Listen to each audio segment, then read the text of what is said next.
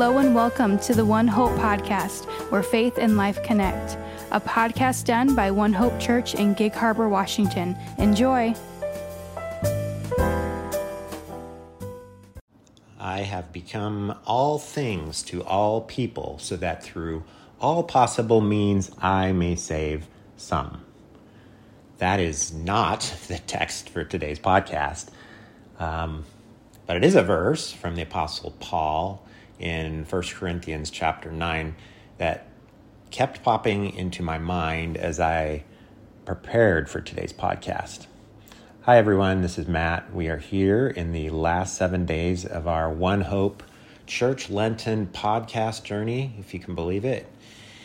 Today I am uh, excited that I get to dive into Acts seventeen and eighteen with you, because this really marks the turning point of Paul's missionary journey from Asia into Europe. Uh, we saw a little bit of it in chapter sixteen, but starting with seventeen, we really start to see the spread of Christianity to the Western world and, you know, really into the hearts and lives of many of our ancestors. I'm also excited because it starts in two cities that I recently visited in my Uh, baggy tourist shorts. Paul shares the good news of Jesus to the Thessalonians, and after getting run off by an unruly mob, he takes a detour to Athens. Well, my wife Carrie and I uh, took a trip to Greece last September, and we spent a long afternoon in Thessaloniki and two full days in Athens. Thankfully, we didn't run into any angry mobs, just a lot of um, flocks of tourists in baggy shorts. So today I'm going to focus on Paul's quick trip to Athens in fifty-one A D. And and how for me, it, it brings to mind that verse in Corinthians, I have become all things to all people. And it raises, it raises the question for me, how can I be all things to all people? How can I be faithful to God in the context of my surrounding culture? Well, Athens is an interesting nut to crack. We we know from the New Testament that Paul wrote many letters to people in many cities. Corinthians, Galatians, Ephesians, Philippians, Colossians, even those unwelcoming, rioting Thessalonians. And yet, did you ever notice there is no letter to the Athenians? Historically, Athens was um, it was in decline at this point in time. It was no longer the center of civilization. There was really much more activity and commerce happening in nearby Corinth. It almost seems accidental, maybe, that Paul landed in Athens at all.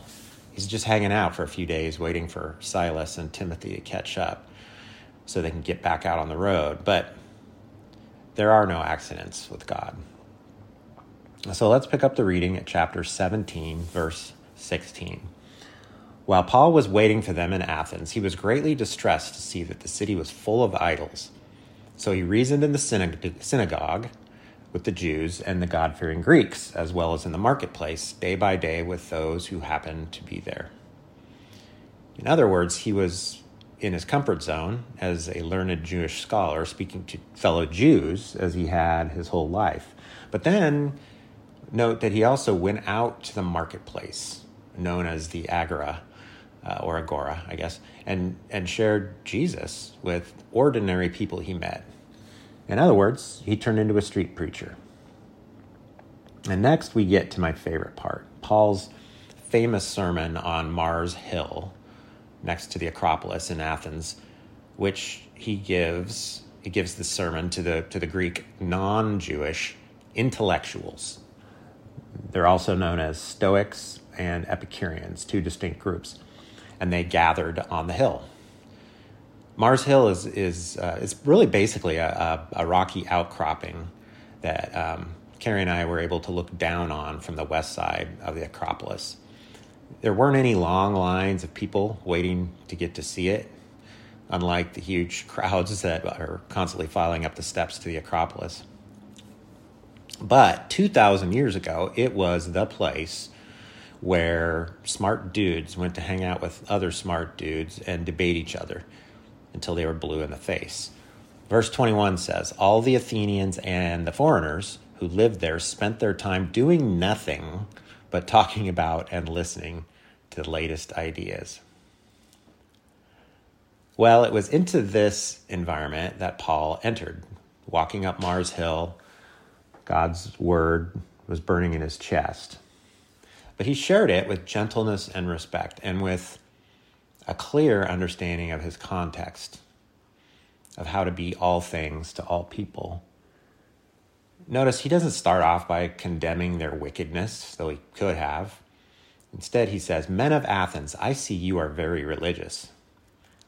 He doesn't give a long recitation of Jewish history back to the covenant with Abraham and the patriarchs because he knows this would be meaningless to this particular audience.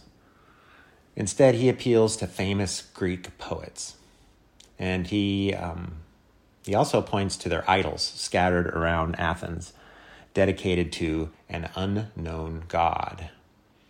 Because he knows that deep down, this is the cry of empty souls groping in the dark, longing to be filled. It says in Ecclesiastes, God has set eternity in the hearts of all people. So Paul tells them, what you worship as something unknown, I am going to proclaim to you. And he does. Well, today in twenty twenty-three, we don't need to know Greek and we don't have to have masterful rhetorical skills like Paul. You know, think back on Peter, James, and John, the other disciples. They were just as effective, even though they were unschooled, because they had the Holy Spirit. But we do know how to meet people in their context, on their terms, without selling out. We can certainly try. It doesn't have to be a grand speech to a crowd. It it might just be in our our daily contact with people in our workplaces and neighborhoods. In Acts chapter eighteen, Paul spent a season of his life working as a tent maker. Who knows? Today, if uh, he were alive, he might work at R E I, making outdoor gear for me to spend too much money on. I also think it's important to go into these encounters without any expectations. Paul's sermon on Mars Hill may be famous and historic, but at the time, you know, it was kind of actually anticlimactic. It says, a few men became followers of Paul and believed. Among them was Dionysius, a member of the Areopagus up on Mars Hill. Also a woman named Damaris, shout out to Damaris, and a number of others. So you don't really get a, a picture of immediate explosive growth like the thousands who came to Christ on Pentecost in the days after. But that didn't matter to Paul. Every soul mattered to him because every soul matters to Jesus. I have become all things to all people so that through all possible means I may save some. Let's pray. Dear Heavenly Father, thank you for your word, for the life, death, and resurrection of Jesus, and for amazing role models like the Apostle Paul. We ask that you would nudge us to take the unexpected detours you want us to take. Give us the sensitivity to meet people with gentleness and respect in their context in ways that break down their defenses and sink into their hearts. Lord, give us confidence to plant a few seeds and let you reap the harvest. In Jesus' name, amen.